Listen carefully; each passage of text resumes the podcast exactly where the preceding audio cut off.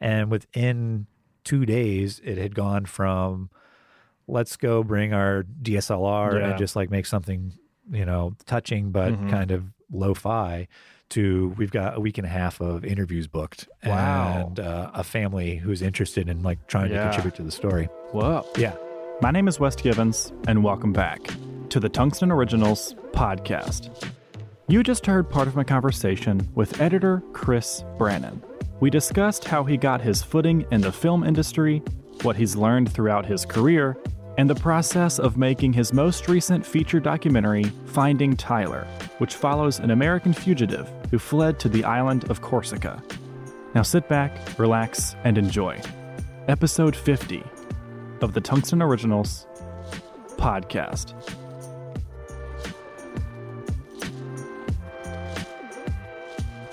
Professor Brannon, welcome to the podcast. Thanks for having me. How's it going? Uh, things are good. End of the day, so uh, I think you're catching me in a good state because I've been talking all day. Perfect. Yeah, I'm just in a I'm, I'm, in, Yeah. a, I'm in a good headspace. Perfect. You're you're in your uh, lecture headspace. I think it might be, but not hopefully not too lecture Right. headspace, and I can reflect.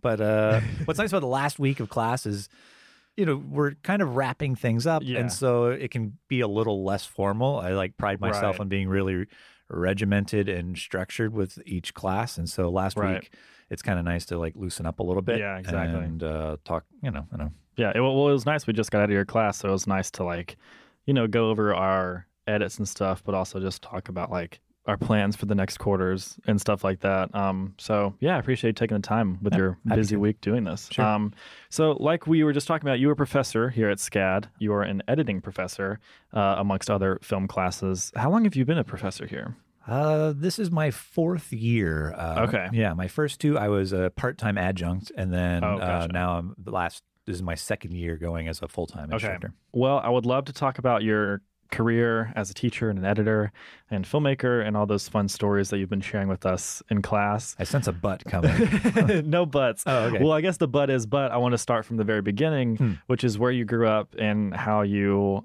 got started in editing in the first place. So I assume you're from, or not assume, but as I know, you are from Florida, Indeed, Gainesville, Florida. Yeah. Gainesville, Florida. Okay. So is your family particularly artistic? When was art something that was on your wavelengths? Uh, I always wanted to be artistic, um, and uh, wasn't terribly. Really? Like Okay. I, I always tried to draw Bart Simpson, and I always wanted to be an illustrator. Uh, oh, okay. and my mom even like took me to like art classes and things like that. Um, but I realized at an early age that some people could just draw Bart Simpson Right. freehand instantly, where I'm sitting there tracing and like really straining over it. Right. And even as like a nine year old, I was able to like connect the dots enough to go. some people are born with certain talents, other people aren't. That's maybe- very wise of you. I guess, yeah, or just uh, pessimistic or something. Yeah, don't know. exactly. My mom is, I guess she, yeah, she's crafty. She does a little bit of everything. She was always uh, doing pottery, and then she was doing beadwork for a long time. Okay. Um, my folks own a pizza shop in Gainesville. Oh, cool. And so I grew up. They bought it in '79. I was born, or '78, one of those. Mhm. I was born in '80, and basically I grew up in the pizza shop. I like to joke that as soon as I could crawl, they're putting like little Brillo pads on my hands and knees because I was. I feel like I was always helping out around the restaurant. yeah, there. exactly. So your parents were like very encouraging of of your artistic endeavors. Yeah, and uh, it's funny, you know, how early things in your life Right. end up carrying throughout. Uh, Mhm. Where uh, I've discovered recently that with my filmmaking, Mhm. uh, the kind of like why question behind what I do, why I do it, why I like certain film subjects or Yeah. films or music or whatever. Uh, it all comes down to uh, definitions of success for Hmm. me. Uh, and I think it's because my parents own this restaurant. Uh, it was always an offer for me to take over the restaurant, oh. okay. and uh, I didn't want to do that. I worked there Right. for a long time till I was like 24 or something, something like that. Even then, like the restaurant was doing great. I could have Right. a nice living, um, but I didn't want to do that. And so Mm-hmm. I think these, uh, and I was at the time and still maybe today, um, there's because there's no solid answer to that. That's what I Mhm. think is nice about the question. I always, and it's funny, I always use the word noble. I was like, is Mm. it more noble to continue a family tradition, a family business to be a staple in the community because it had been going for 40 years or something. Right. And to just carry that legacy on for the sake of the family or for the sake of consistency within the community? Or is it more noble to take the luxury that I've been provided with Mhm. this kind of uh, framework of support that I have Mhm. to venture off and try something totally radically different Right. uh, to succeed or to fail, but to find out. Um, Mm. And I don't know if there's a there's no single answer for that. Right. Yeah. and That's really interesting because my great grandfather's, I think great grandfather, started like the family business Hmm. as well, which is like the my small town's like accounting firm. And it was it wasn't like my dad when I was ten or whatever was like you should be an accountant or whatever. It's just like every now and then distant family members would joke to myself and my brother like y'all going to take it over and we were always like no. um, were your parents not disappointed, but maybe like sad a little bit that you chose to go and find out? Um, I don't think so. I Yeah. think you know they always said I could do whatever, and I feel Right. uh, they're pretty genuine with that. They sold the restaurant two years ago. Gotcha. Um, so it's like a big transitional phase for the family Right. because every holiday was spent there in the restaurant. the Uh, restaurant yeah. would be closed, and we would, you know, Oh, have a private party basically. Right. And uh, yeah, and it, it was like you know always there, and now Right. it's now it's not. Right. Um, no, I don't think. I I think they're thrilled with uh, how things have gone. Uh, Right. Yeah. I'd say you're doing pretty well. Uh, thanks. Coming from a 22 year old who like just had my first meal of the day. So, you know, maybe my opinion isn't that high standing. Um, so when did you start paying attention to movies? What's funny, my interest in filmmaking stemmed from the pizza shop. Really? Uh, okay. Because we made the cheesy local commercials. my- Oh, that's amazing. And so, like, uh, you can go on YouTube and you can li- type in Leonardo's Pizza, Gainesville, Florida, and there would be a playlist there of Oh, sweet. where you can basically follow Brannon from age six to eight to. I can't believe you haven't showed us these in Uh, class it- yet. You know, I'm always uh, scared too, especially early in the quarter. I don't want Right. to taint an opinion or something. That's fair. Um, well, or- last day of class this week, you should definitely show those. we could do that. We Yeah. could do that. Uh, and it, it's funny because uh, with those first commer- it was our second batch of commercials. I think I don't know, it was 8, 10, 11, Right. something like that.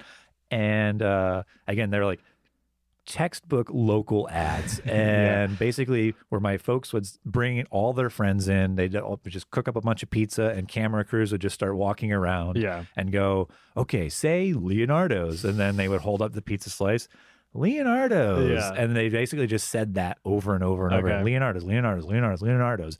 Or they would talk about a product, veggie on whole wheat. Ah. Super salad bar, and like we watched, we watched the dailies of these commercials on as a family on repeat Oh, that's amazing. for years. So we have the dailies memorized, not even the ads. We've got the dailies Right. memorized.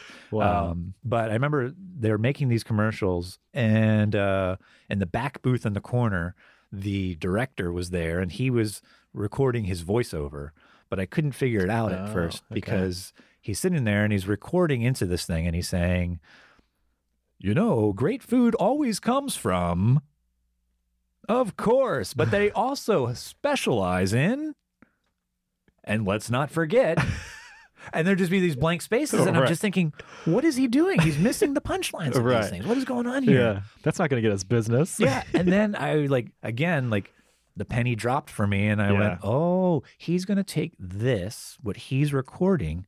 And then the things that they've recorded from us and put them together Yeah. into some. And it was at that moment the light bulb went off, and I'm just thinking, this is movie magic. This is this is cinema. Wow. This is or not cinema, but it's you know editing, I guess. Right. Uh, so it all kind of started there. Huh. Uh, and so uh, and just kind of snowballed, I guess. Yeah. from there. So you were paying attention to the production process. I, yeah, I was. Yeah. You know, like it was as close to Hollywood as we could get. You know, in like Gainesville, Florida. three people from a news crew, and uh, we're like, "This is it. This is big time." Right. And everybody's excited to be on camera. And yeah, exactly. A lot of energy. Uh, Right. So it was, it was cool. Yeah. When did you start taking the reins yourself and making your own projects? Yeah, basically, I finished undergrad because we never owned a camcorder or anything, so I wasn't able to like make home movies or anything like Right. that. Uh, in high school, I joined. I was on like the morning announcements, and we would make little pieces. And Right. uh, and then in college at University of Florida, um, majored in telecommunications production, which Okay. uh, UF is like a news school predominantly. Oh, okay. And so most people went on the news track. Uh, you had to take a test and everything to like, Right. be a possible newscaster. Hmm. And uh, but then the telecommunications production was all like behind the scenes. Okay. You know, uh, and that's what I want. I was more interested in that anyway. So okay. Were you interested in like behind the scenes with news? Not at all. No. Really? Okay. Yeah. Yeah. Uh, and uh, yeah, just never did it for me. Um, Right. But uh, so yeah, didn't want to do news work, but we were able to make commercials and like Okay. short docs and things like that. Um, and basically, coming out of undergrad, I quickly realized that I hadn't pushed myself enough. Like I had Mm. gotten the grades, but I Right. did never never got an internship. Mhm. Uh, although I did try, which is a kind of a tangential story, which Mhm. maybe we can come back to. And so I get out of undergrad and realize I have zero reel to speak of. Mm. You know, I have one uh, music video parody uh, and one.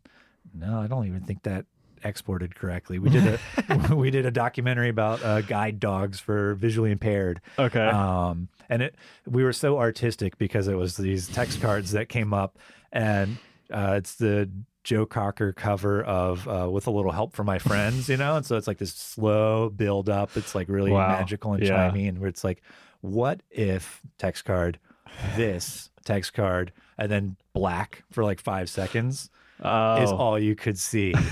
and then music up on the chorus, a little help from, Yeah. and you see like the guide dog, like guiding the person around POV, dog's eye view.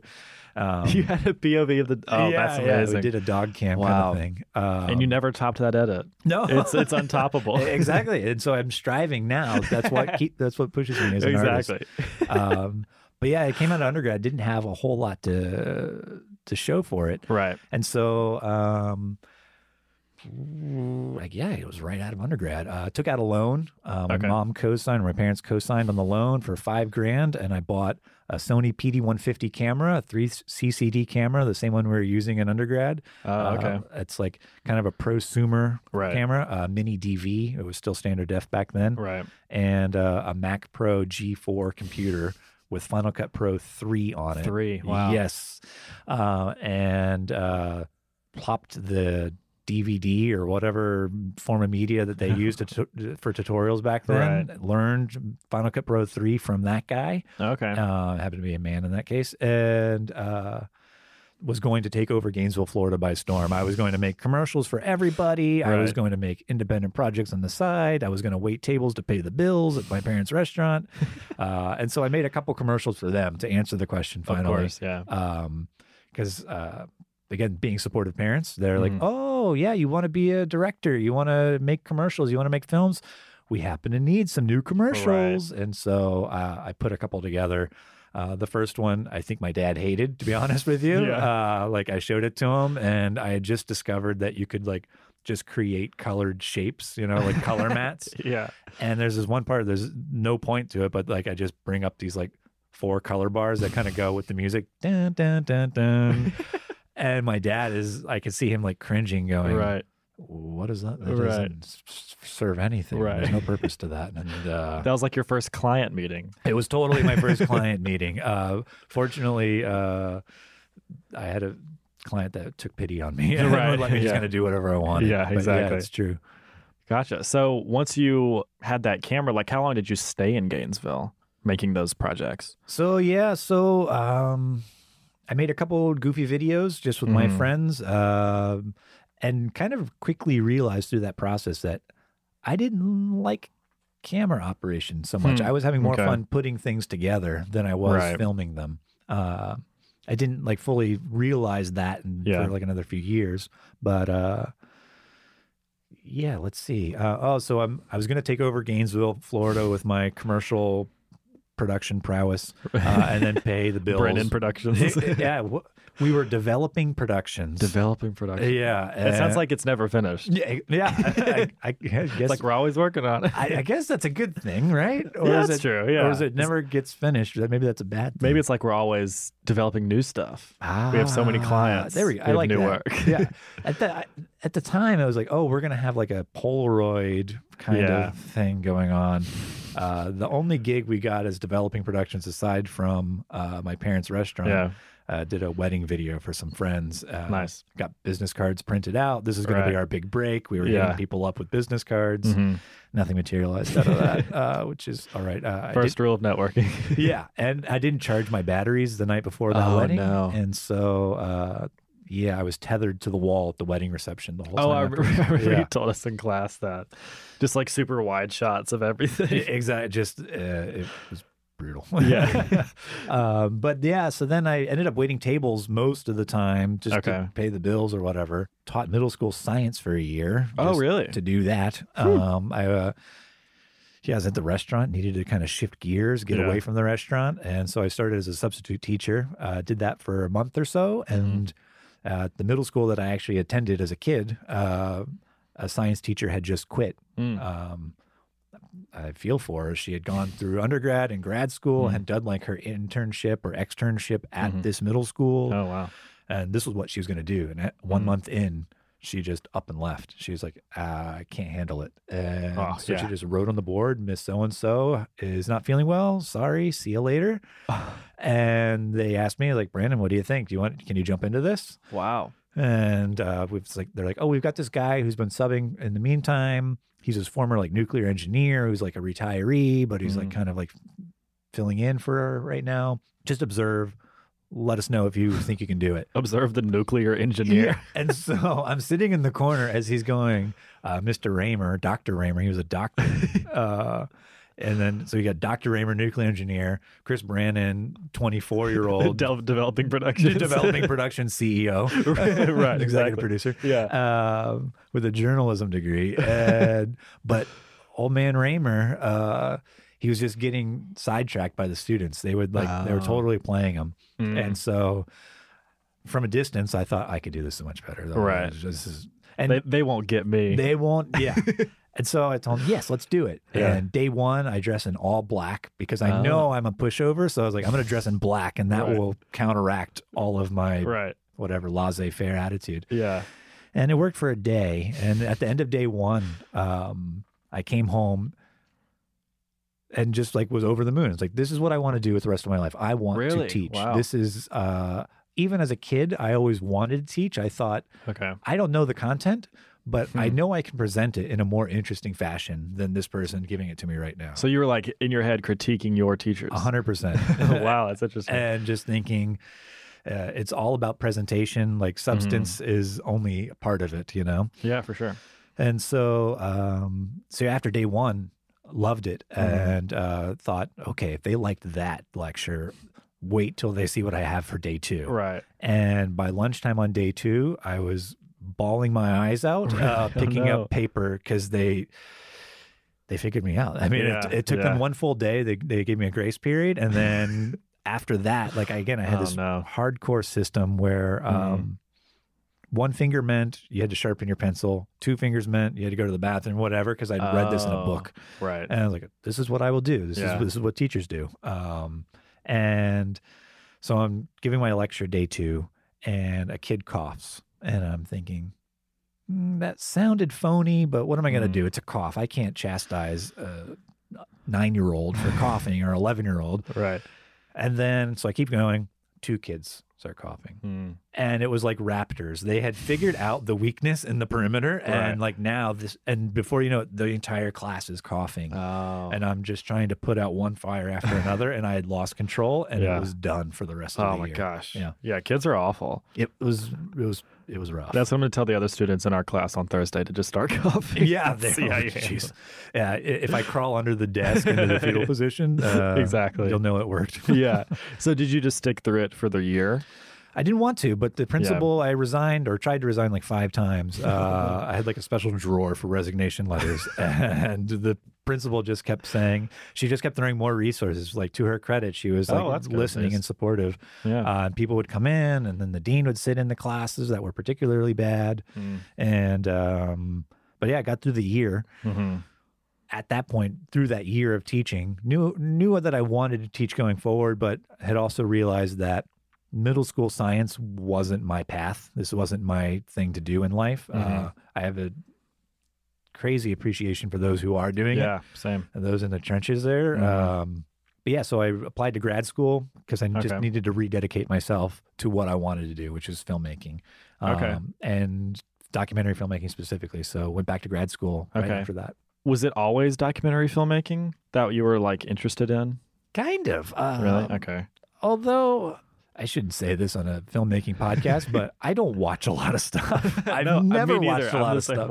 I, I like part of what I love about teaching here is that the students are so Right. into it that I can kind of vicariously pick up Mhm. on all of these things and kind of keep my finger on the pulse, even if I'm too busy or lazy or whatever, Right. um, to to physically see all the media being produced. hmm Um, but yeah, I was always drawn more to nonfiction stories than fiction Okay. stories. Although during that period in the 80s and early 90s, it, from learning in, re- in retrospect, it, it was the D word. Nobody wanted to use the word documentary because Really? uh, it was, you know, you had wonderful content on Nat Right. Geographic, National Geographic being Yeah. created, things like that. But overall, it was kind of painted into a corner in terms of uh, I always thought about, and a lot of people always uh, at that time. I took a drafting class in, Mm-hmm. in in high school, and one of the days we watched a video on how bricks were produced, and it was really was exciting. yeah, exactly. Watching bricks dry was like the video. And like that's what people thought of as documentary was Yeah. those boring videos that they showed you in school, and you had to sit through it. And it's Yeah. like, oh, learning had to be painful. You know, is kind of the mentality. Oh, interesting. Okay. And if it doesn't hurt, then you're not learning something. Right. Um, So, did you, in the same way that you wanted to do a creative spin on teaching, were you hoping to do the, your same creative spin on documentary, like make learning interesting? I guess so. Yeah, Okay. I, I never thought about it that way, but uh, yeah, I think that's true. Gotcha. sure. Mhm. Okay. Um, why do you think editors are so attracted to documentary editing? I think there's a lot more creative control Yeah. uh, in documentary for editors. Um, I think the thing that appeals to editors is to be able to like sift through things and Right. See what things um, you know emerge and patterns and themes and uh, you know documentary allows you to kind of like um, explore and run in those directions a little bit more than a Yeah. narrative or commercial to an extent uh, Right. work would. Yeah. Okay. So, once you got through grad school, were you a lot more confident about your reel and just like standing as a filmmaker? Uh, yes and no. Yeah, okay. Uh, my grad school thesis film did pretty well. Mhm. Um, it won a student Emmy. Uh, it got picked up for distribution in Australia and New Zealand, Oh, wow. and uh, which is kind of random. Screened in some festivals, and um, Hmm. what was the project?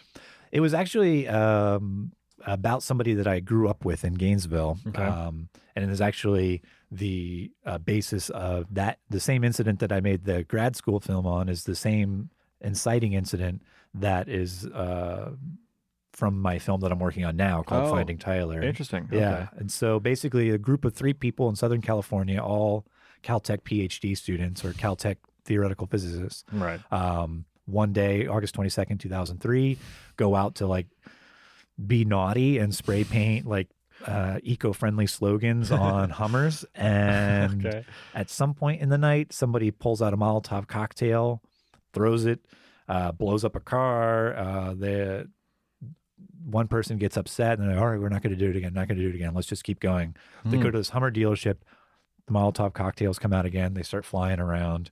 Um, and at the end of the night, the entire dealer, one Hummer dealership burned to the ground. Oh, wow. Three and a half million dollars in damage, 27 cars destroyed, uh, no injuries, no fatalities, Right, all okay. property damage, but um, pretty significant property damage. Yeah. And one of the cars, in addition to like all sorts of like goofy things that were spray painted on them, you Mhm. know, gas guzzler, fat lazy American, Right. uh, a math formula was spray painted on one. Right. Another car had the letters ELF spray painted on it, which stands for Earth Liberation Front.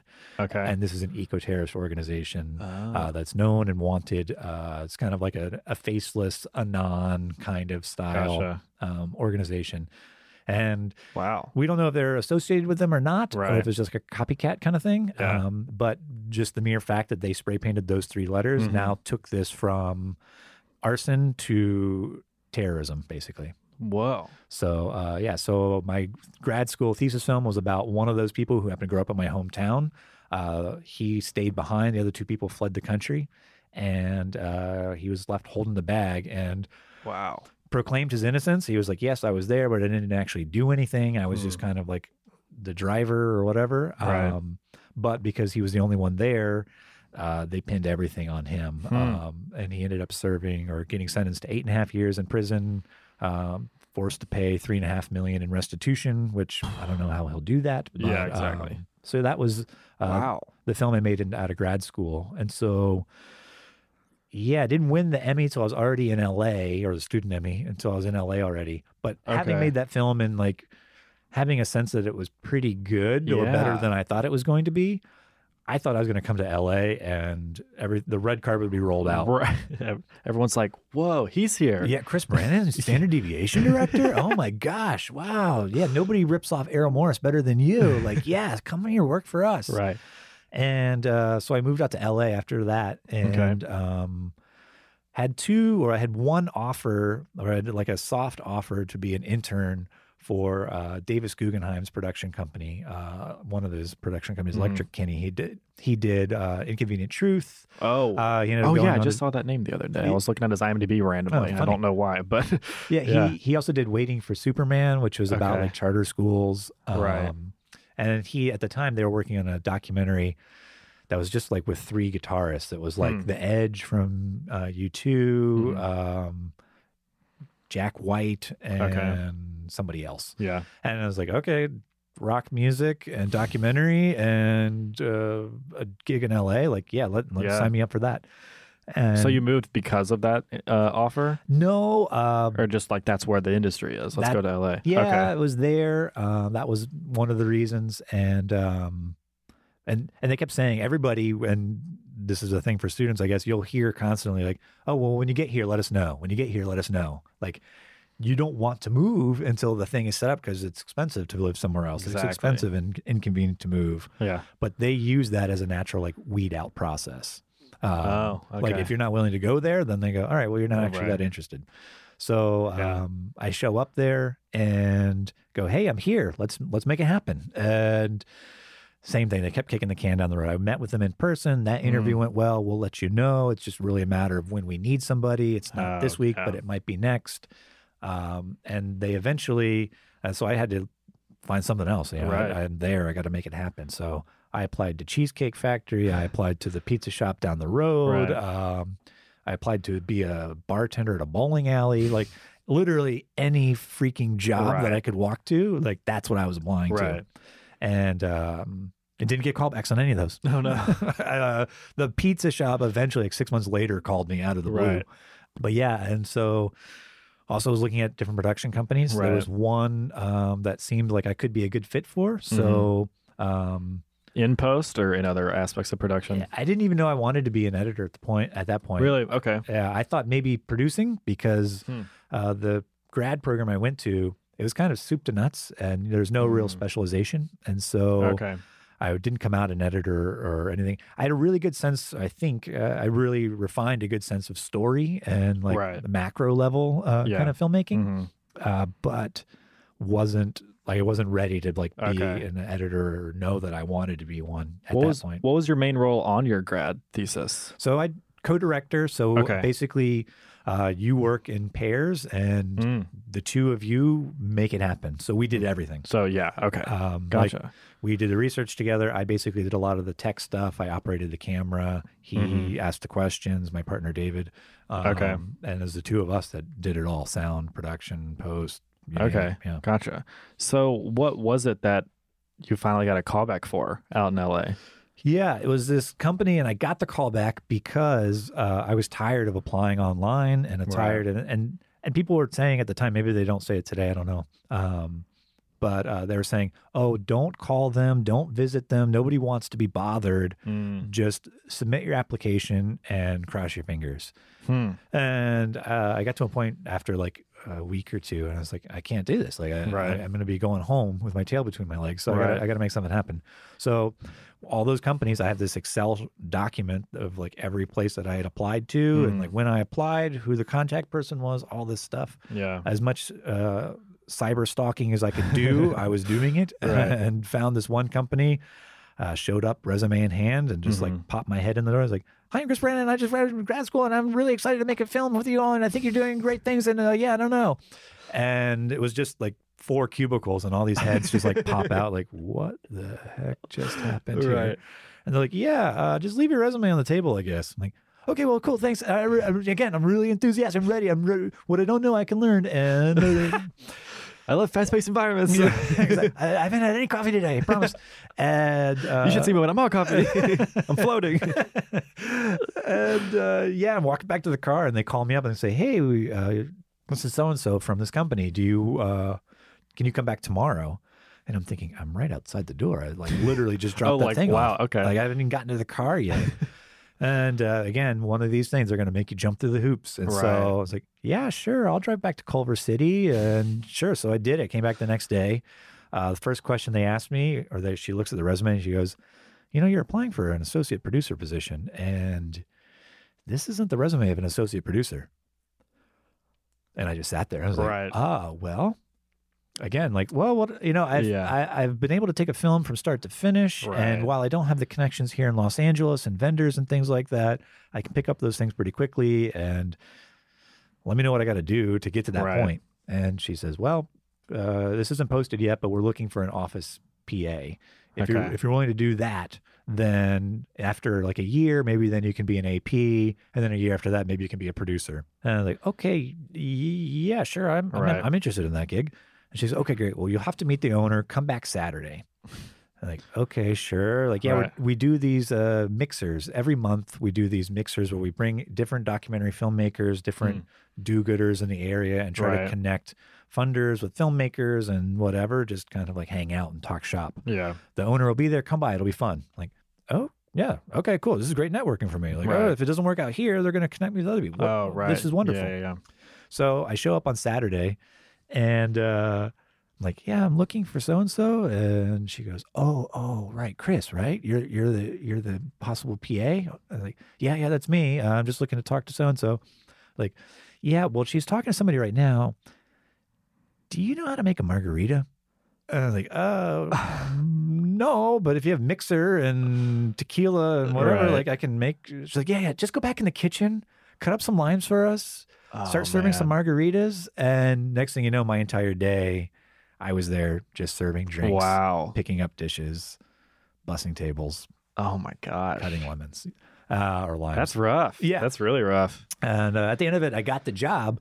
Uh, I was only there six weeks, I think. I hated that place, and um, and I was working. And I found another thing overnights. I was an assistant editor on this coming of age teen comedy called Costa Rican Summer, Right. and Known uh, for its cinema prowess. uh, absolutely yes, it's in the the AFI top 100. I'm yeah, sure. Exactly. Um, and so yeah, so I worked as an overnight assistant editor. I worked at the as the office PA during the day, did that at night, wow. and did that for a month or so because I Wow. got that shortly after the office PA gig. It wasn't paying; it was just really? experience. Can you explain to those who may may not know, like, as an overnight assistant editor, what you're doing? Sure, yeah. So um, it was filmed on the Red One, which at the time was a big deal, Right. And uh, a lot of my job entailed syncing uh, picture with uh, sound, so syncing dailies, Right. um, logging and organizing things into bins for the editor who'd come in, doing exports. Uh, a lot of times it was just like kicking out DVDs for producers and uh, director to watch. Although the director did most of his reviews in Bay, and so it was mostly for the Hmm. producers. And then just kind of like shuttling drives across Los Angeles. Uh, Right. We had this graphics person that was doing a supposed to do a title sequence for us. and so I would, at the end of my shift, take a hard drive with footage, run it over to his place in downtown Los Angeles, and meet him in some like weird back alley. He'd be smoking under a I street got the lamp. footage. Yeah, and it was like we would totally like just do a deal. I'd have a LaCie hard drive in a paper bag, and Right. he would like, "You got it." Yeah, Yeah, and that it's was it. synced. Yeah, it's all synced. so you did you enjoy that? I loved it. Okay, gotcha. Yeah, uh, that was the moment. Like it was the, Right. the campiest movie ever. Uh, Okay. I think it's got like a 2.3 rating on IMDb. Right. It's in it's in, it's just outside of the bottom 100, I think, on IMDb. So if you're listening, go downvote Costa Rican Summer right. and let's get that thing in the bottom Exactly, 100. Yeah. feather in my cap. yeah. And uh, so that was the I want to be an editor moment. yeah, that was the aha Really? moment. Uh, And when I moved to LA, I didn't know JKL. I Right. didn't know any keyboard shortcuts. I had Mm. cut, but it was all just kind of. I had that one DVD from 2003 with from Final Cut Pro 3. That was like this is how you use the software. But Right. aside from that, it was just feeling it out. And so Okay. uh, I could structure things, but didn't know anything technically. And so that was the first time where I was like asked to be more technical and Mm. um, kind of they showed me the ropes. The editor uh, was super nice, uh, and uh, yeah, Did you have were you editing on Final Cut in that in that job? yeah, that Okay. one was Final Cut. Uh, it might have been seven, or maybe it was like six or something. Okay, Mhm. gotcha. And did you also have any mentors in LA that were trying to teach you the story aspects of editing? Or was it just your bosses saying this is bad, do it differently? It, ye- it was kind of that. So Right. in terms of mentors, there's, there's a weird mentor story. It has Oh, really? nothing to do with post production. Okay. Well, kind of does. So, anyway, so we win this student Emmy and we go to this like reception thing that, Mhm. for that night. And is it in LA? yep. Okay. And um and I was working this one job. I was I got paid 500 bucks to make a, a video for the state of California and like physical fitness and sports for children. And Oh, it was wow. like literally like the documentary that I was like cursing as a kid. Like Right. uh, we were making those now, like Man. full circle. But I'm at this uh, after party dinner thing Yeah. for the student uh, Emmys, hmm and this woman comes up to me and she's like, "Hi, uh, my name is Marsha Posner Williams, and uh, what's your name?" It's like, "Oh, I'm Chris Brannon." She's like, "Are you one of the finalists here?" Like, "Yeah, Mhm. yeah, I am. Uh, yeah, I live in LA actually." She's like, Right. Oh, wonderful. Like, well, I was a co producer on The Golden Girls. And I think that's one of my favorite sitcoms of all time. Like, oh my gosh. Wow. Okay, cool. Let's talk. So we talked all night. People love hearing about how great the things that they worked on are. Of course. And yeah. so It's that the was- easiest thing. was- That's why like getting people on this podcast is so easy. Because it's like, do you want to talk about yourself? And people are like, hell yeah. right. yeah, you don't need a chaise lounge for for this space. You know, it's just it's just exactly. it's all positive. Yeah, exactly. So uh, she's like, "Well, let me know. Uh, here's my Mhm. card. Let's be in touch because I know people at post houses or whatever." Okay. And so I was in touch with her. We're swap, swapping emails and phone calls every once in a while. And she's like, "Yeah, why don't you come by? We'll catch up. Let's see how things are going. Uh, swing by my house. I'm in Sherman Oaks or whatever. Right. Um, yeah, uh, Friday should be good. Yeah, my husband's out of town, so just come by Friday." I mean, uh, hmm. okay, sure. I guess you know this is networking. Right. This is this is what people do. out Right, yeah. Yeah. So I was like, sure. So I drive my Saturn SL1 over to her place and park it by the curb and walk up to this nice house. It kind of looks like the Golden Girls house, uh, funny or not. Uh, so go to the door and knock on the door. She opens the door and I have no idea. Like, is she going to be in a negligee? Is she Right. like, is this turning into a Yeah. Mrs. Robinson kind of situation? yeah, that's what I was about to say. And You're the graduate after all. yeah, exactly. Yeah. And so I open, or she opens the door. I come inside, totally normal. Yeah. And she's like, okay, first thing everybody wants to see, close your eyes, close your eyes. Was like, okay. Oh, that's terrifying. Yeah. And so I'm closing my eyes in this stranger's house. and she's like, there's always something somebody wants to see whenever they come into my house. I'm like, okay. Not a good sentence. and she starts hear. leading me by the hand through the house. And Oh my going, gosh. what am I doing here? This is exactly what my parents warned me against. like, did I learn nothing? Like, right. I, here we go. And she's like, okay, open your eyes. And I'm in front of her fireplace, and there are her Emmys for the Golden Girls Oh, up on the mantle. I was like, oh, right, right, the Emmys. Bro, The Emmys. The- Yeah, that's what people want to see. Sure, of course, of course. Yeah, because we were co-producers. Of course, right. Right. So she set me up a couple meetings. None of them materialized into anything, but uh, that was like a mentor, a possible mentor that Gotcha. didn't fully pan out, but uh, What a bizarre way to show off your Emmys. Yeah. and and again, I don't know in retrospect because I'm a little thick when it comes to that stuff. Like yeah. if there were just signals left and right, where Right. like these are opportunities where she's opening the door and Right. whatever. But I know when I sat down in the living room, I did not sit on the couch. I'm like, I'm sitting in the recliner, or Yes. not even the recliner, like the Yeah. the small. I'll just stand. I'll just yeah, stand. right in the corner, and right. yeah. So when did you start getting jobs that were uh, picking up more traction in the film world? Let's see. Uh, it took about four or five months before I got like Okay. a solid like thing that was paying consistently. Right. Um, they were online videos for HGTV, uh, Mm. filmed on location in Napa Valley, and so I got to go to Napa, which is cool. Hmm. And I was assistant editing, and basically it was this dinner kind of show where they brought chefs in from all over. They'd cook a meal, they'd pair it with a nice bottle of wine from Napa, Mhm. and um, they had to post them. The dinner would be 7 p.m. to whatever, Right. and then we had to post those things like 3 p.m. the next day. oh wow. So I would be at the dinner, uh, getting cards from the DP, Okay. uh, offloading them, doing all these editing work, working overnight from you know seven until seven a.m. right. And then the editor she would come in and cut the piece together. Okay. And over the course of that, it was like a week and a half.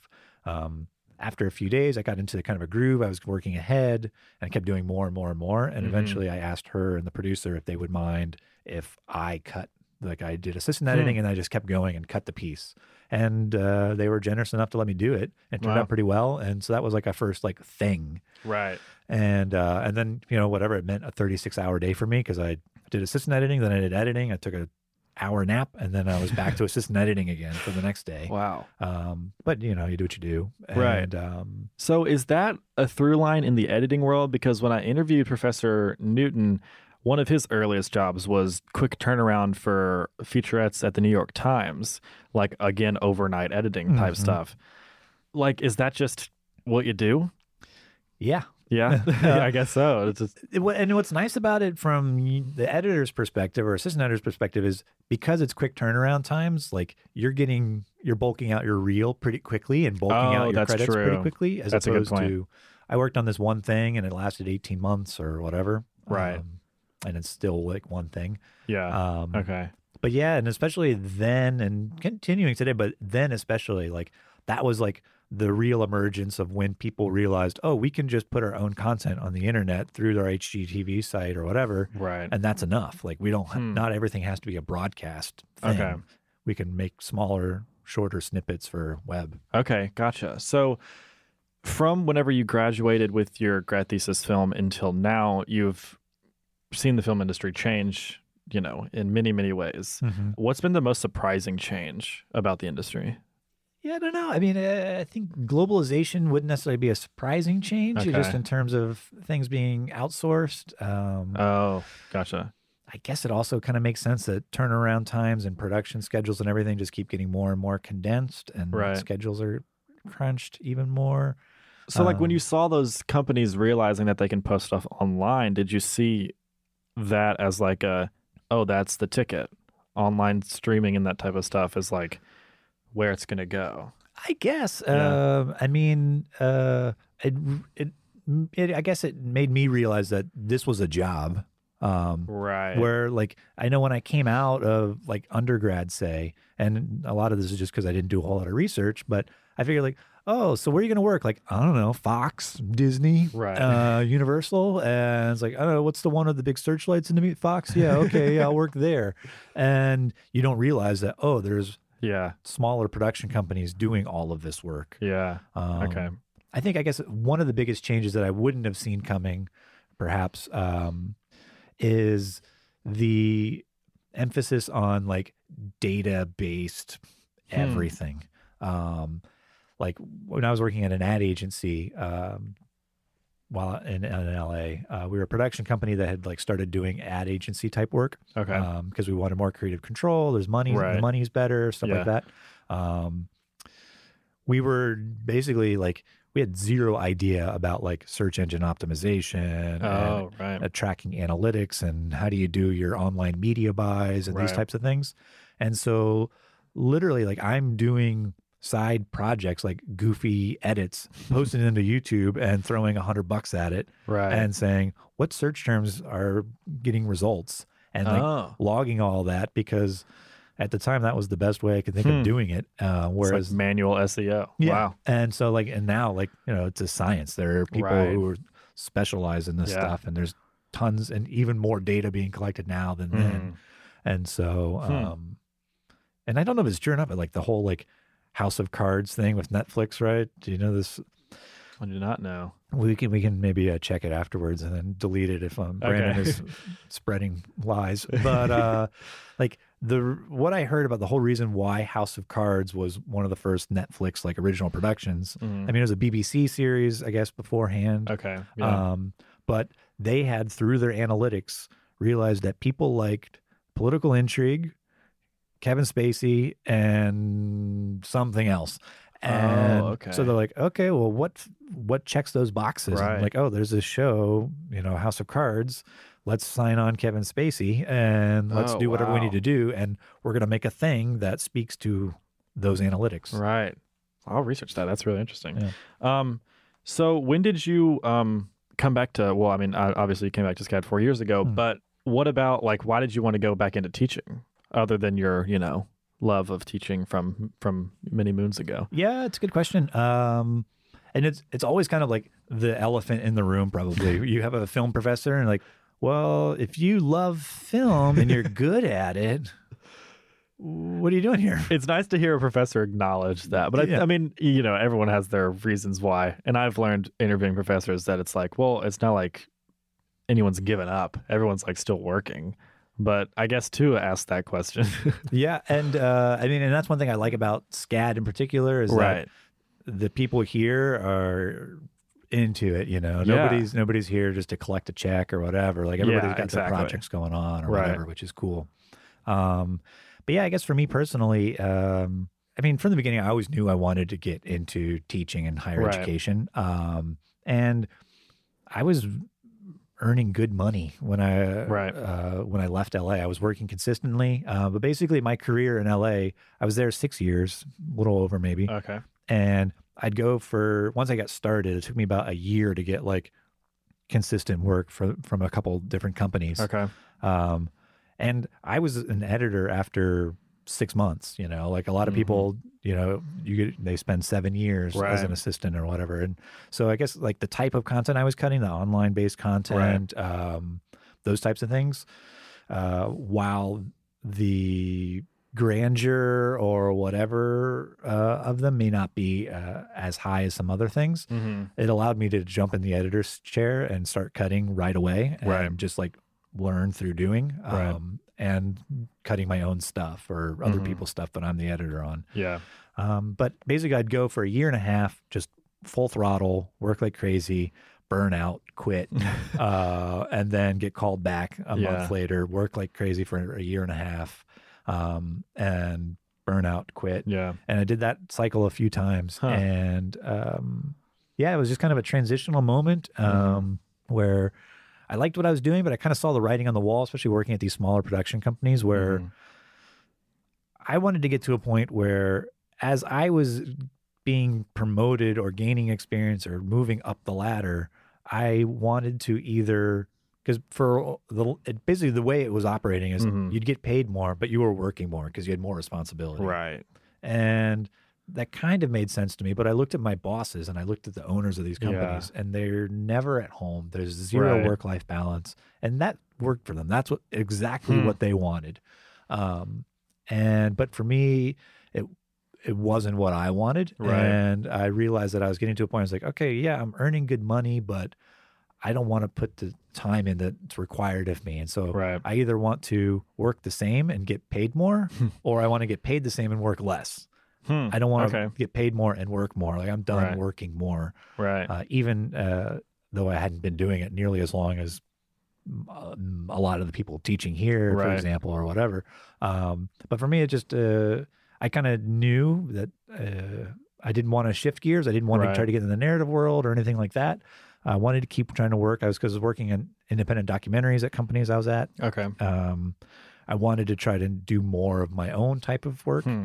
And teaching uh, I was hoping would allow that kind of a balance where I can continue working on documentary projects Right. during breaks, um, but still dedicate myself to something that I loved uh, professionally Right. through teaching. Okay. Well, I would assume that it has worked out because you are actively working on a doc called Finding Tyler. Indeed, yeah. Yeah. So so far so good, I guess. Yeah. So you you spoke earlier about how that uh, story that you made your grad thesis on was like the inciting incident for this feature film, even though like you obviously didn't know it at the time. Um, can you tell the story of one like you know like short log line about what Finding Tyler is about, but also like how you got attached to the project?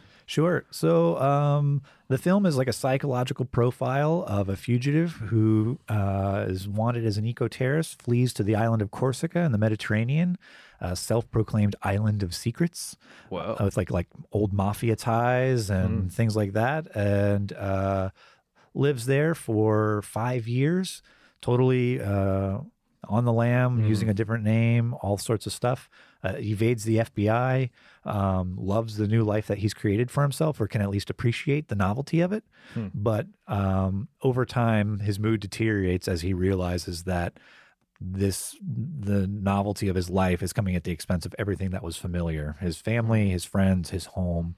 And so the film tries to kind of explore from like a psychological perspective the mindset of a fugitive and uh, living at the extremes uh, oftentimes comes at the expense of what's familiar Mm, okay. So you I remember I asked you this question in class, but you were a part of the actual filming and the interviewing process. So did you like hear about this story in the news and then think that's a story, let's pursue it and you put together a team or did someone else approach you with it? Yeah. So um, because it was so, it's kind of like an unofficial sequel follow up to the Yeah. grad film. And the way I found that was a friend just emailed me and said, Hey, remember Billy Cottrell? And sent me a Wikipedia link to this guy I went to middle school and high school with, but didn't talk to a whole lot. Mm-hmm. Um, and that's how I learned about Billy's story. And then Gotcha. that Tyler was one of the other three people involved. Hmm.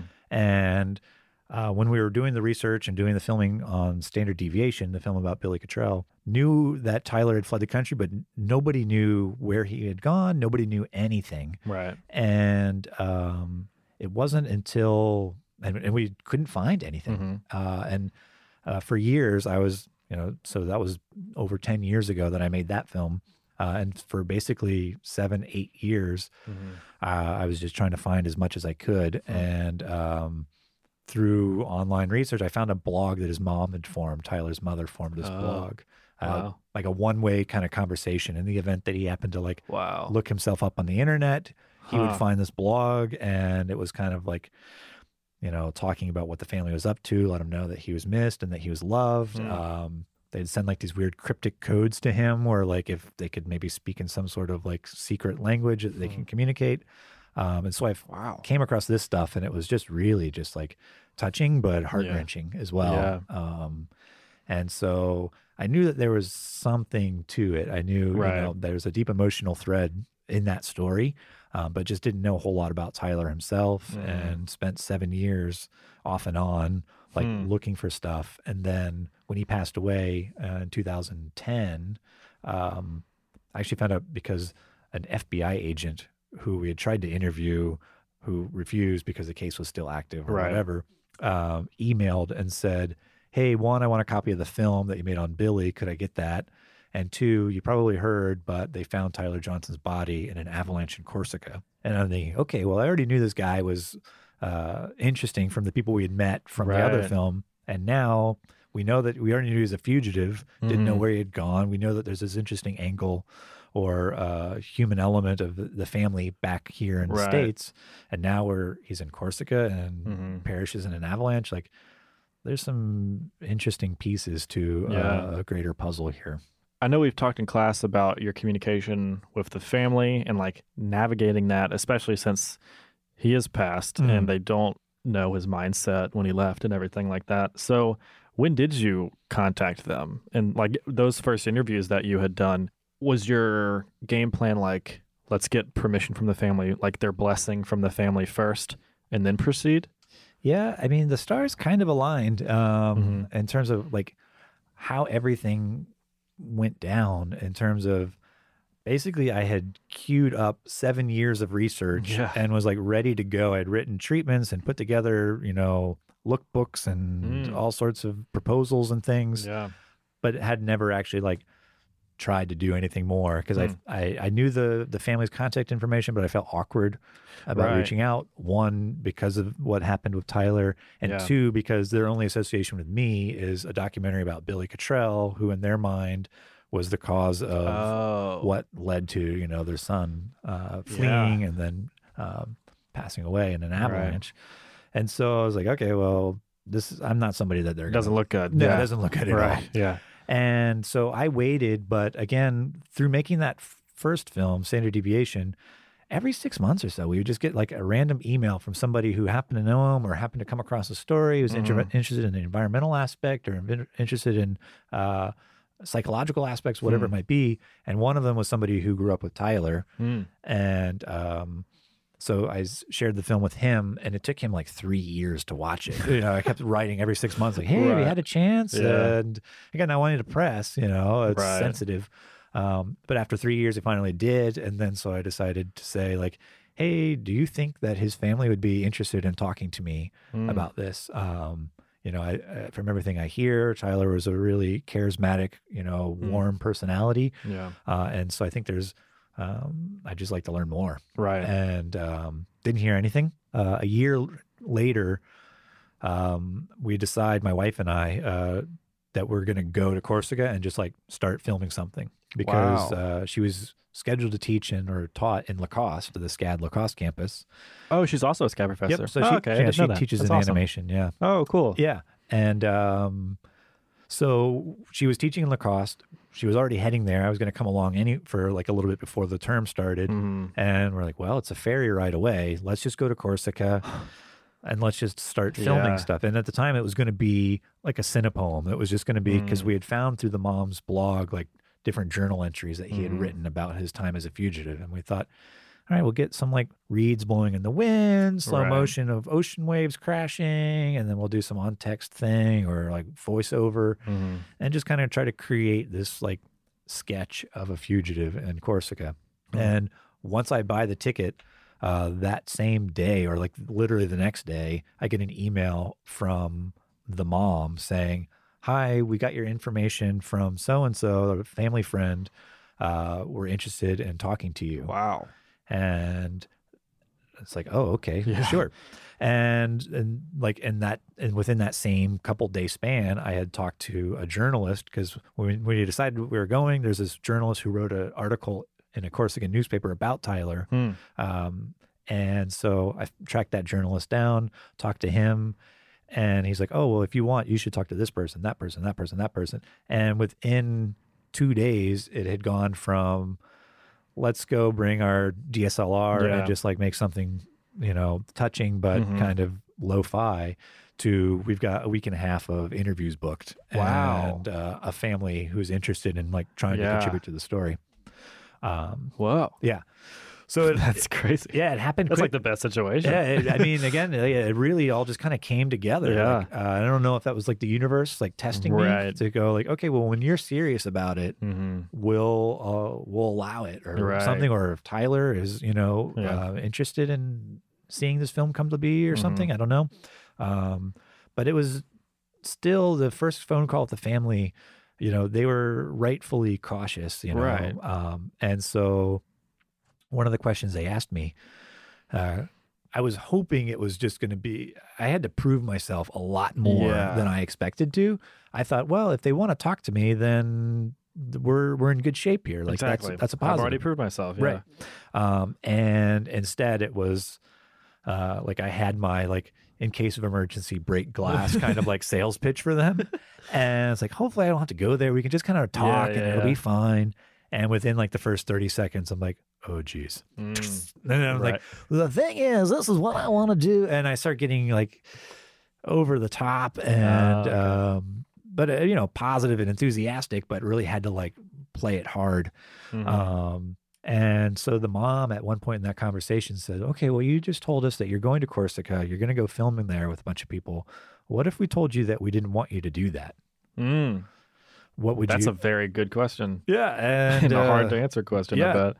Wow. So uh, I sat there for a second and I thought, well, or I said, uh, I would go anyways. I'm going anyways. Uh, and uh, I would just trust that what I came back with would be something you'd be happy with. And, um, you know, sure, you don't have to give your blessing right now, but uh, I'm, I'm confident that the, the film I want to create, the story I want to tell is something you will want to be behind uh, Mm. want to contribute to. And so I would still go and I would do my thing and um, come back and then show you what I've got. And she says, okay, well, let's do that then. And I'd kind of painted myself into a corner where I was like, Right. Huh, You're all like. I would prove myself. And she's like, cool, prove yourself. yeah, exactly. Like, Wow. wow. you're, oh, I have to, oh, I have to actually prove myself. I thought I could just say that I'm going to prove myself. and right. that'd And that in itself would be you proving Yeah. yourself.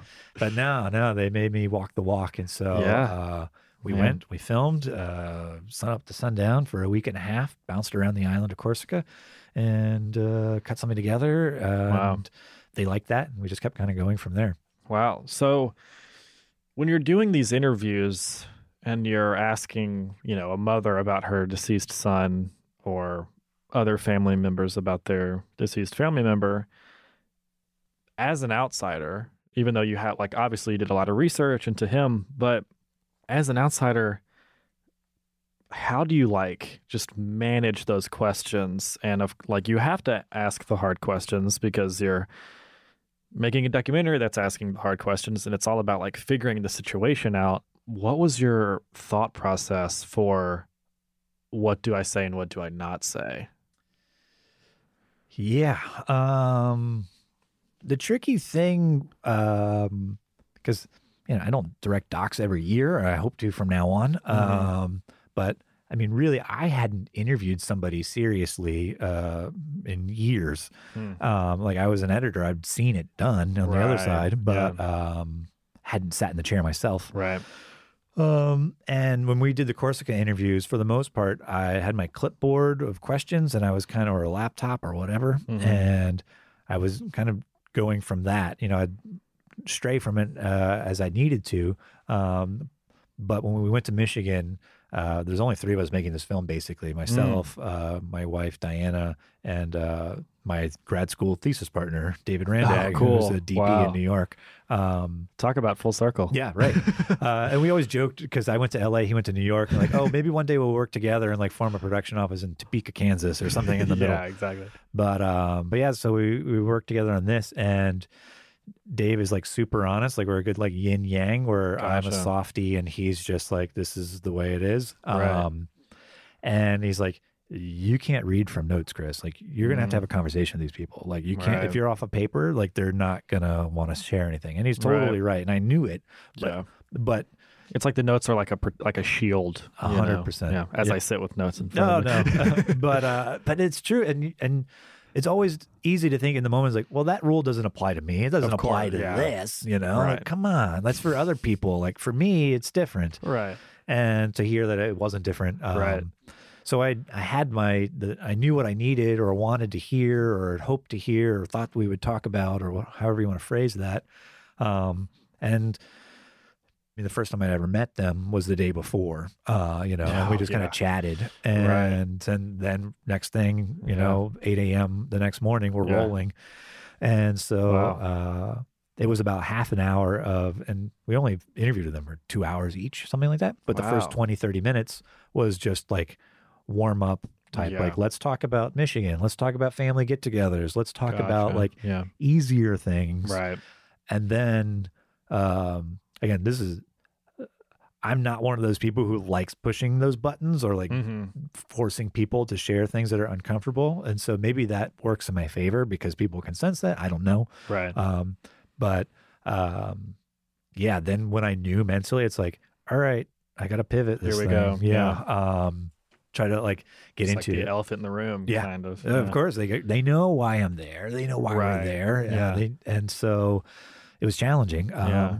But but yeah, it's a sensitive matter with, with the uh, right So it's a you're dealing with a sensitive subject matter, um, the the most sensitive, uh, Yeah. and, and something that I can't fortunately personally relate to. And so right uh, you know, you, you try to put yourself in your shoes and Yeah. other shoes and all that stuff.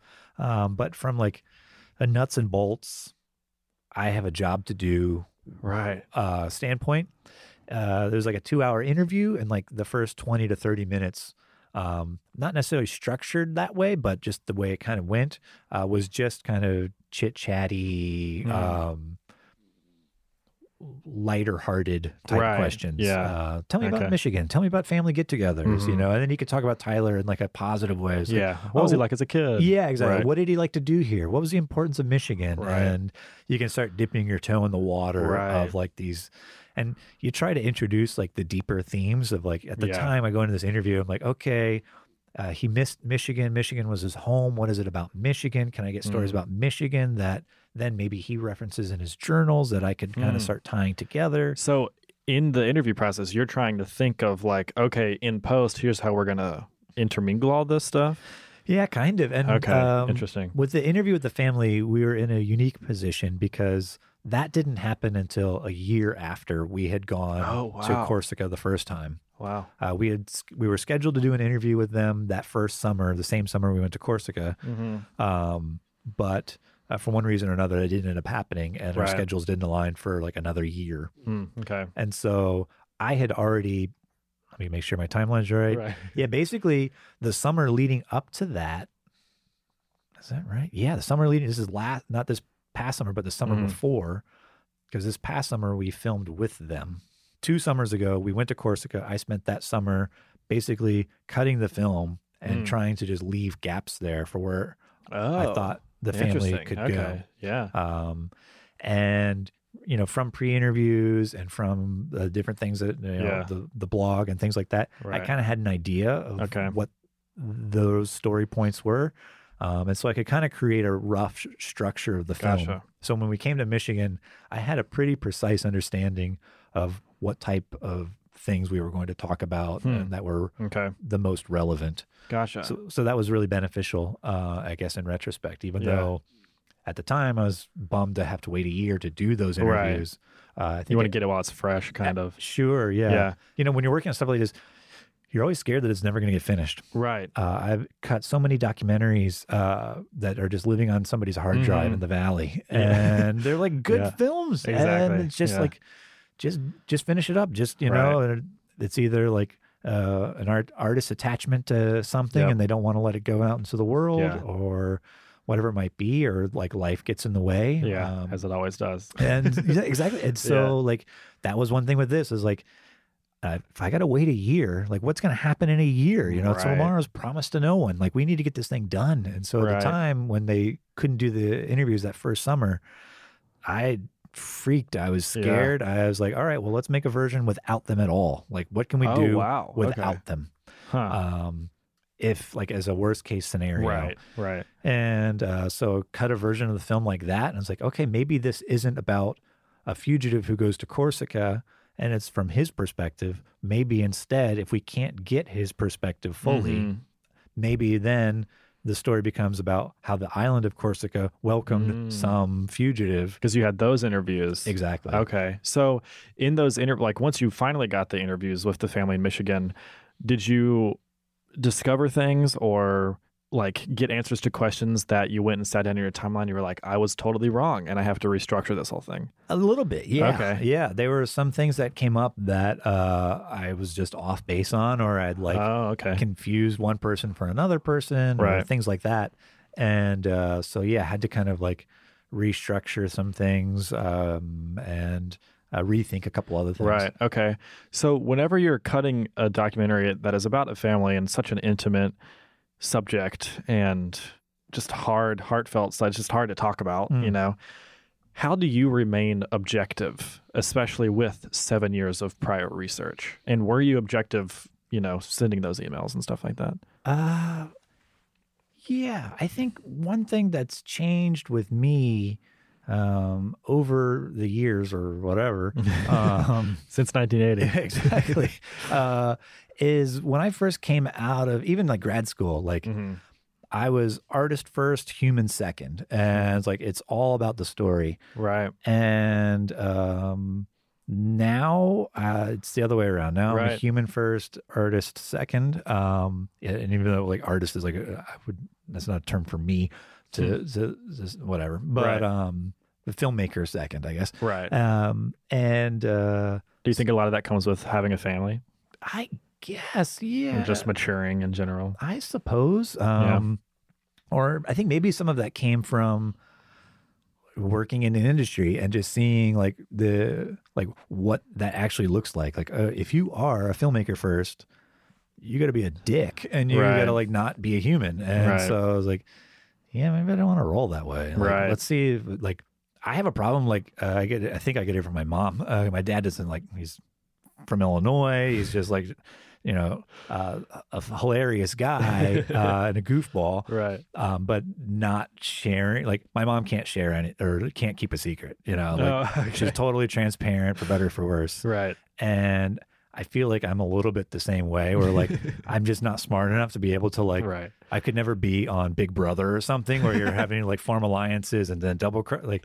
Right. that's just too much work Right. uh, so I think one thing that you know kind of worked out with just how everything happened here is like I knew that they would. I knew the angle I was wanted to tell would be something Yeah. that they wanted as well, and so we were, I knew we were all going in the same direction. right. Um, but it did take lots of revising of emails and bouncing things off of other people, and like Diana was great for that. Whenever I'd say like, "Okay, this is what I want to say," and she's Right. like make that one third as long. you need to start editing your emails. I'm like, oh, okay, Right. sure. Yeah. And like keep it positive, keep it brief, and like just keep moving forward as Okay. opposed to trying to like over explain everything. Right. Um, I forget. There's been a few uh, just obstacles, and hmm uh, even though I'm an optimistic person, uh, Mhm. because I'm I want this film so badly, and I can see what it can be Yeah. um and especially as we got closer and closer any like potential setback uh would like totally throw me for a tailspin Mm. and uh so i would be in doomsday mode and then Right. you know diana or dave would be like chill out Like, Mm. just take a breath right. Uh, i'm sure it's i'm sure it's fine right. just spark up a conversation and it would always be totally fine Of course. um So the film's all about. Uh, I mean, it's very. It's a perfect name, Finding Tyler. Mm. Both about how like he was physically gone and no one Mm. knew where he physically Mm. was, but also about like understanding his psyche and stuff like that. Has your opinion on, like, has your understanding of him radically changed? Well, you know, when I all I knew in the beginning was that he was like um a bright personality just in terms of like in, intellect sure but he was a charismatic fellow Mhm. um and uh I think you know uh, as we worked on the film we learned that it was uh you know like anybody a lot more comp- complex than that Mhm. um and so uh in terms of like did I find Tyler uh, right. Yeah. And can can he ever be found? Sure. You know, to put your pretentious filmmaker hat on. Yeah, yeah. you know, but it's a genuine question. So, and this is one thing uh, that we, I think, a question. I don't know if it's raised in the film fully, but Mhm. I try to raise it. Is in theory this diary? So he kept a diary when he was in Corsica, when, and after Right. he passed away, the one of his only possessions that was left behind was his diary. Oh wow. And so it's got six years of his inner thoughts Wow. as a fugitive. Gosh. Um, and so we pepper those throughout the film, and Yeah. the family's been generous in providing some of those for us to to use. yeah. Um, but in theory, this is the only place where he can be honest because on the outside, he is Mark Sosson. He is a pseudonym. He is a different person. Mm. Um, but in his journal, that's a place he can retreat into his like inner thoughts and like express himself. But even there, I think he is so hype or was so hyper aware Mm. of everything that I think he or like was just for like a coping mechanism. He couldn't even be honest with himself because wow. there'd be journal entries where he'd start asking himself tough questions Yeah. and then quickly change the subject to something super goofy and lighthearted. And it's a tough thing where it's like, I, I want to like press more on that. And I want to like see how far that goes. Right. Um, but, um, I think we, I think we touch on it, but I don't, I don't know if we could, we could ever fully right. figure it out. When we're recording this, Film Fest happened, I think, two weeks ago, two Mhm. weekends ago. And um, we went to the Below the Line panel in replacement for your class, which Mhm. was a fantastic panel. And we discussed the panel in class, and one of the panelists spoke about um, throughout their career they were always focusing on the big picture Hmm. even as they're doing these small jobs to pay the bills maybe things they're like not as passionate about so going through your career in LA and more specifically working on this film what is the big picture that you were and are focused on Well, I guess the big picture uh, is if I think of myself as a documentary filmmaker, I have to make documentary film, uh, and that was just something I wasn't doing. Shocking. yeah, uh, but it's easy to like fall into that. Totally. like, oh, this is what I do. Like, right Is it? Like, right well, I did it once, and then I did it a few other times. But Yeah. uh, this has been a, a bit of an outlier, and it's a Mhm. funny thing because, like, I always knew that this film was going to get made, and Mhm. like I, I'm sure the next like project that will just be nagging at the back of my brain will be there. right But because it this has been the one, like I've had other Yeah. tangential like small ideas of Mhm. this, that, or the other, always Right. uh, small in scope. This was always the one. I was like, this. I feel like I've been afforded an opportunity and an, Mhm. an entry point to this story that nobody else could really get. right Uh, and I have the, op- uh, the opportunity to tell the story in the way that I think is the best way to tell it. Hmm. Yeah, I'm curious if it's going to happen again. right I don't. I don't know. I don't like Right. sense that deep in my bones where like, oh, th- this is going to lead to the next thing, to the Mhm. next thing, to the next thing, and that's even something I'm. I had a discussion with uh, Diana about recently. Is like, okay, you know, not putting the cart before the horse, but when this Right. thing starts screening in festivals, and if people like the film, which again, these are uh, uh, haven't happened yet. The question will be, as it always comes up from anybody at any kind of uh, threshold moment in life, what's next? what's next and um, I have to have an answer for that. And I can't say like, yeah, no, I think I'm gonna go to the beach for a while and just like hang out. And I'm like, yeah that's not inspiring, you know. And so, right. Uh, and if it's like from a, a filmmaking business standpoint, like. I'm not doing myself a very good service by Mm-hmm. saying that, you know, I have to have like, oh, if you like that, then just wait. Like, Mm. you can have this type of story told, but uh, my filmmaking sensibility for Mm. this type of story, or that film, or haven't you always wondered about this? I want to Mm. explore that in this film entitled blah blah blah. right Like I don't have any like pitches or I mean that's not entirely true, but Mm. right I feel like this film has swept me away and just kind of carried me along for the ride. especially for because you were doing it for so long. It's like you had the you had your Yeah. thing for like years and years, Yeah, exactly. And so and now the thing is done. almost, effectively. yeah, Effectively, exactly, yeah, yeah. so- And so it'll be. Uh, I'm curious to see. Yeah, you know if Yeah. uh if whatever it screens in its final festival or whatever that final Right. thing is and it's like all right cool yeah, or if it'll be like oh man if they like that just wait what i've got up my sleeve now Right. you know right.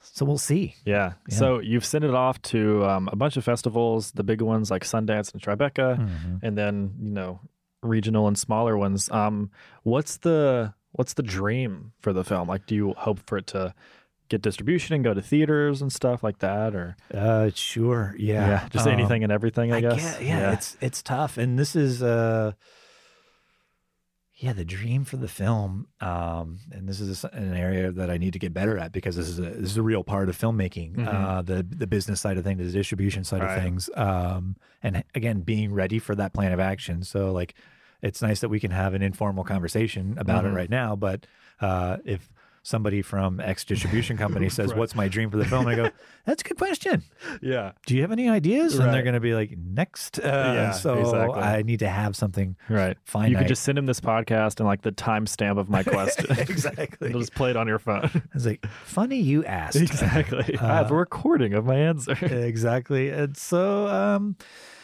I will say I think it's good to like as a student I can feel that professors like have it all figured out. Mm. So it's like comforting to know that it's ever evolving. ever evolving is a really generous way of putting it. Yeah, I think uh, the learning never stops for sure. Right. Um, And, you know, and again, because this is a micro crew, you know, a Yeah. handful of people, um, like we're all wearing a lot of different hats. And so, Right. um, uh, this is an area where I'm a little bit out of my comfort zone, I guess, Right. but uh, excited to, and I've been learning about it and excited to. And this is another great benefit about teaching at a place Mhm. like SCAD is Yeah. we've got professors who have done just this That's for true. years. And so um, of course, I've been talking to them and getting their input, and uh, will continue to. Hmm. Um, but I guess uh, the dream would be. It's funny. I've worked on so many films, uh, and some of them went straight to just like broadcast, and Hmm. that's cool. But for me as an editor, or for me like looking to like flesh out a CV or a resume, like um i you know from what i hear the film festival thing gets old you know you do it once Mhm. or twice and you're kind of over it Right. um maybe that's not true for everybody but for a few people friends of mine Mhm. that that has been the case yeah. uh, I'm not there yet, so uh, I'm excited to like get it out there. And Yeah. I love traveling, and so if I Mhm. could have a reason to go support the film in various festivals, Right. uh, yeah, I would love that opportunity. And then from there, I guess um, I don't see it being a theatrical film, but yeah, some sort of like digital release and distribution, or some sort of like um, I think that would probably be the most likely scenario. Right. Yeah. Okay. Gotcha. Well, keep us posted. Of course, because I'd sure. love to see it. Um, I want to ask uh, a few more questions. Um, the majority of the audience that listens to this, um, I assume, are filmmakers, since this is a filmmaking podcast, and uh, probably a lot of them are students. What is your advice for people who are interested in editing and wanting to have a career in editing? And I want to split off this advice into a two pronged question. So, first off, advice for people with no editing experience and they're maybe in their small town where they feel like they're the only one who is interested in film at all. Also, those who are currently in film school and maybe are graduating soon and maybe are named West Gibbons or something like that. Sure. well, uh, the easy answer to both of those prongs Okay. uh, is edit. right. Uh, what's nice is you don't. What I love about post production is you don't need production. Like that's my favorite thing about it. Yeah, it's a really good point. Is like Yeah. I hate being on set. I hate wrapping cable. I hate sitting around and waiting. I hate all of that stuff. I hate like oh well let's just eat in the meantime. It's like no I want to work. You know. Right.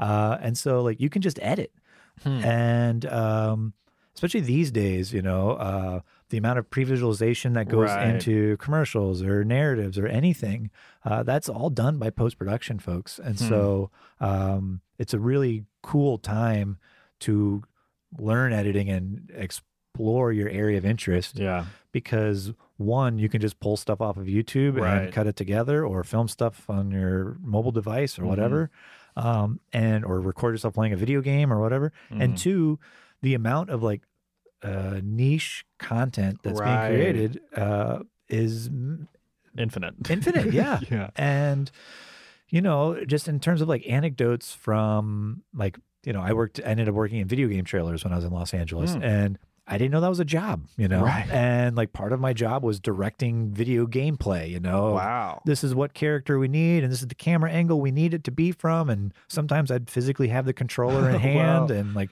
we're getting these shots and Right. cutting them in.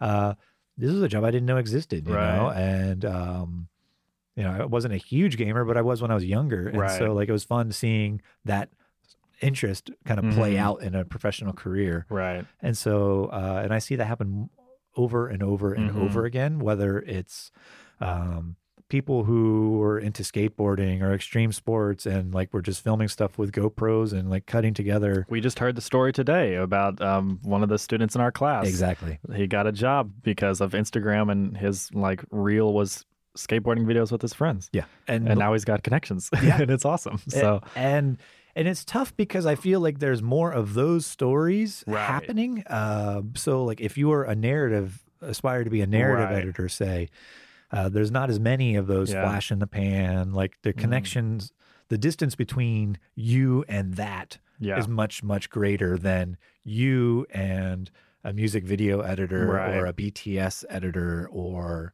um, a trailer editor even Mhm. uh, the distance is much much shorter uh, there's another student who um, she got in her, her job out of school at a trailer house Mhm. and her like audition was they had her cut a trailer like Right. rip stuff from youtube and cut a trailer Right. and so she did and they liked it and Yeah. she's a talented editor and got the job and that's what she's doing you know yeah.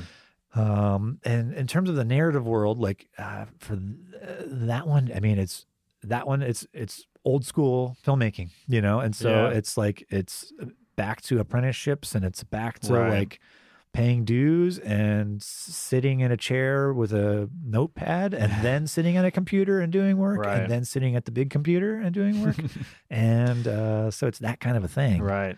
um, but really, um, I think it's a really cool time because, and I think this has probably always existed, Yeah. but your personal interests and your Mhm. professional interests don't have to be separate. Um, Hmm. sometimes it's better if they are, Right. but um, more often than not, the the jobs I see get landed uh, are ones where they are in their wheelhouse. You know, Right. like oh, I've been doing uh, extreme sports videos, and Mhm. there's this equipment company in Colorado that needs Right. extreme sports videos, and so boom, I'm their person now. I'm doing camera operation, I'm doing editing, I'm doing whatever. Right. Um, just a lot of that happening. Yeah.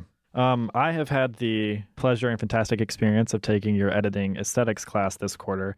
But sadly, not everyone can take your classes. Like, not every SCAD student can. And of course, not everybody listening in general can. Um, we've covered a lot of topics, both in this episode and, of course, over the 10 weeks of your class. If you could teach everyone listening to this one thing, what would you teach them? I mean, it kind of goes back to the the last question. Like, Right. uh, do what you want to do. Yeah. Um, like challenge yourself. It's really easy to shoot for a grade and to shoot for a rubric and to do Mm. those types of things, uh, especially when you're in school. And that's what I did through undergrad. Like Right. that's and I I say this as somebody who had a three eight GPA in Mhm. undergrad and came out of it realizing I didn't know what the heck I was doing. My priorities were just not.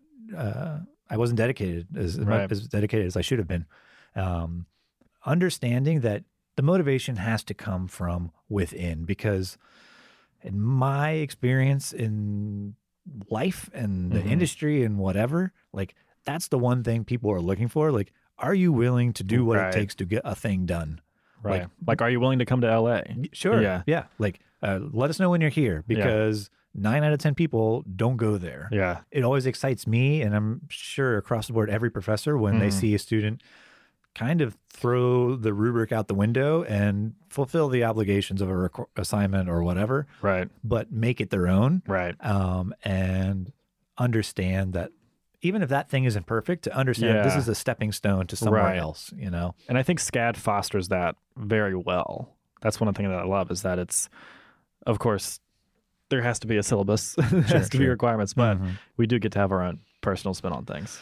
Yeah, and I mean, and again, like they'll wherever you go, they're going to teach you Mm-hmm. how to operate that thing, and you can always ask that question. And there's always, you know, there's ways that you can ask phrase those questions where if you think you know, you can kind of dance around it by asking like, oh, so when you when you log your dailies, do you use this or do you do that? And like, oh, actually, we do this third thing, but by Yeah. at least you prevent presenting an option of like Right. understanding how it could be done. Mm-hmm. They'll be like, all right, well, that person doesn't know nothing. They just Mm-hmm. don't know how we do it Right. uh, and so they'll teach you all those things, but um, you got to want to be there, Right. You know? Right. Um, Exactly.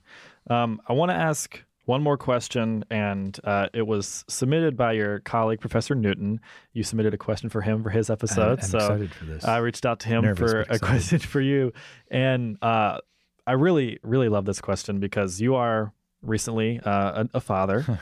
uh, you had your first son. Congrats again. Thank you. Um, he said, "What is a film you're excited to show your son when he's old enough?" Wow, I think that question was a lot better than the one I had for him. I think it would need to be something weird, um, and it would need to be something offbeat. Um, right. This is maybe not the correct answer, but an answer I'll throw out. Maybe I'll come to the real answer. I'll talk my Right, way right, to the right, real answer. I think Steve Martin's The Jerk might be one. I don't know if you've seen The Jerk. I've heard of it. Yes. So, uh, Not what I expected. yeah, I'll say. my my dad raised me on Steve Martin comedy records, Right. Uh, and so this there's weird post production techniques. Yeah. There's weird production techniques, uh, but the just the, I guess the sensibility of the humor Mhm. is something. Um, That's probably the first time the jerk has been mentioned on a podcast. all right. like a- any podcast ever. I love that. yeah. Um, it's yeah, it, it was it's one of those films that when I was first dating my now wife, Mhm. uh, she hadn't seen it. Uh, her family was raised on like horror films, and my Okay. I was raised on comedy, Right. and so I had never seen any of the films that she grew up Mhm. uh, watching, and vice Yeah. versa. And that was the one where I was like, all right, well, we have to watch this. Right. And If you're gonna be my wife, you have to. Watch exactly. It's like day three, like let's just get this out of the way. Right. If you hate this, then we move on with our lives and go our separate ways. But uh, It was great knowing you, It's but you gotta deal watch the breaker. jury. yeah, Gotcha. And, And you'll uh, say the same thing to your son. If you're going to be my son, you have to watch this movie. it's just it's conditional. I'm sorry, but it's just the, the way it works.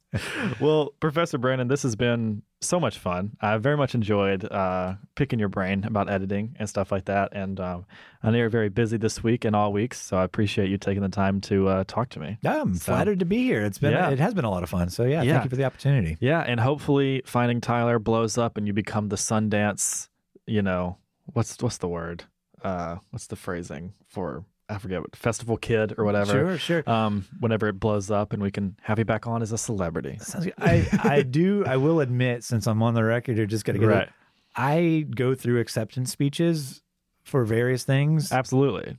every day in my head, and uh, yeah, I'm always looking for a good one. And so, Right. like, it's completely ridiculous, but um, Everyone's done it. okay, that's good. Everyone, I do it all the time. Okay, cool. Yeah, so I, I love that. Well, thank you so much, and uh, yeah, we'll uh, love to have you back on. Great, thanks.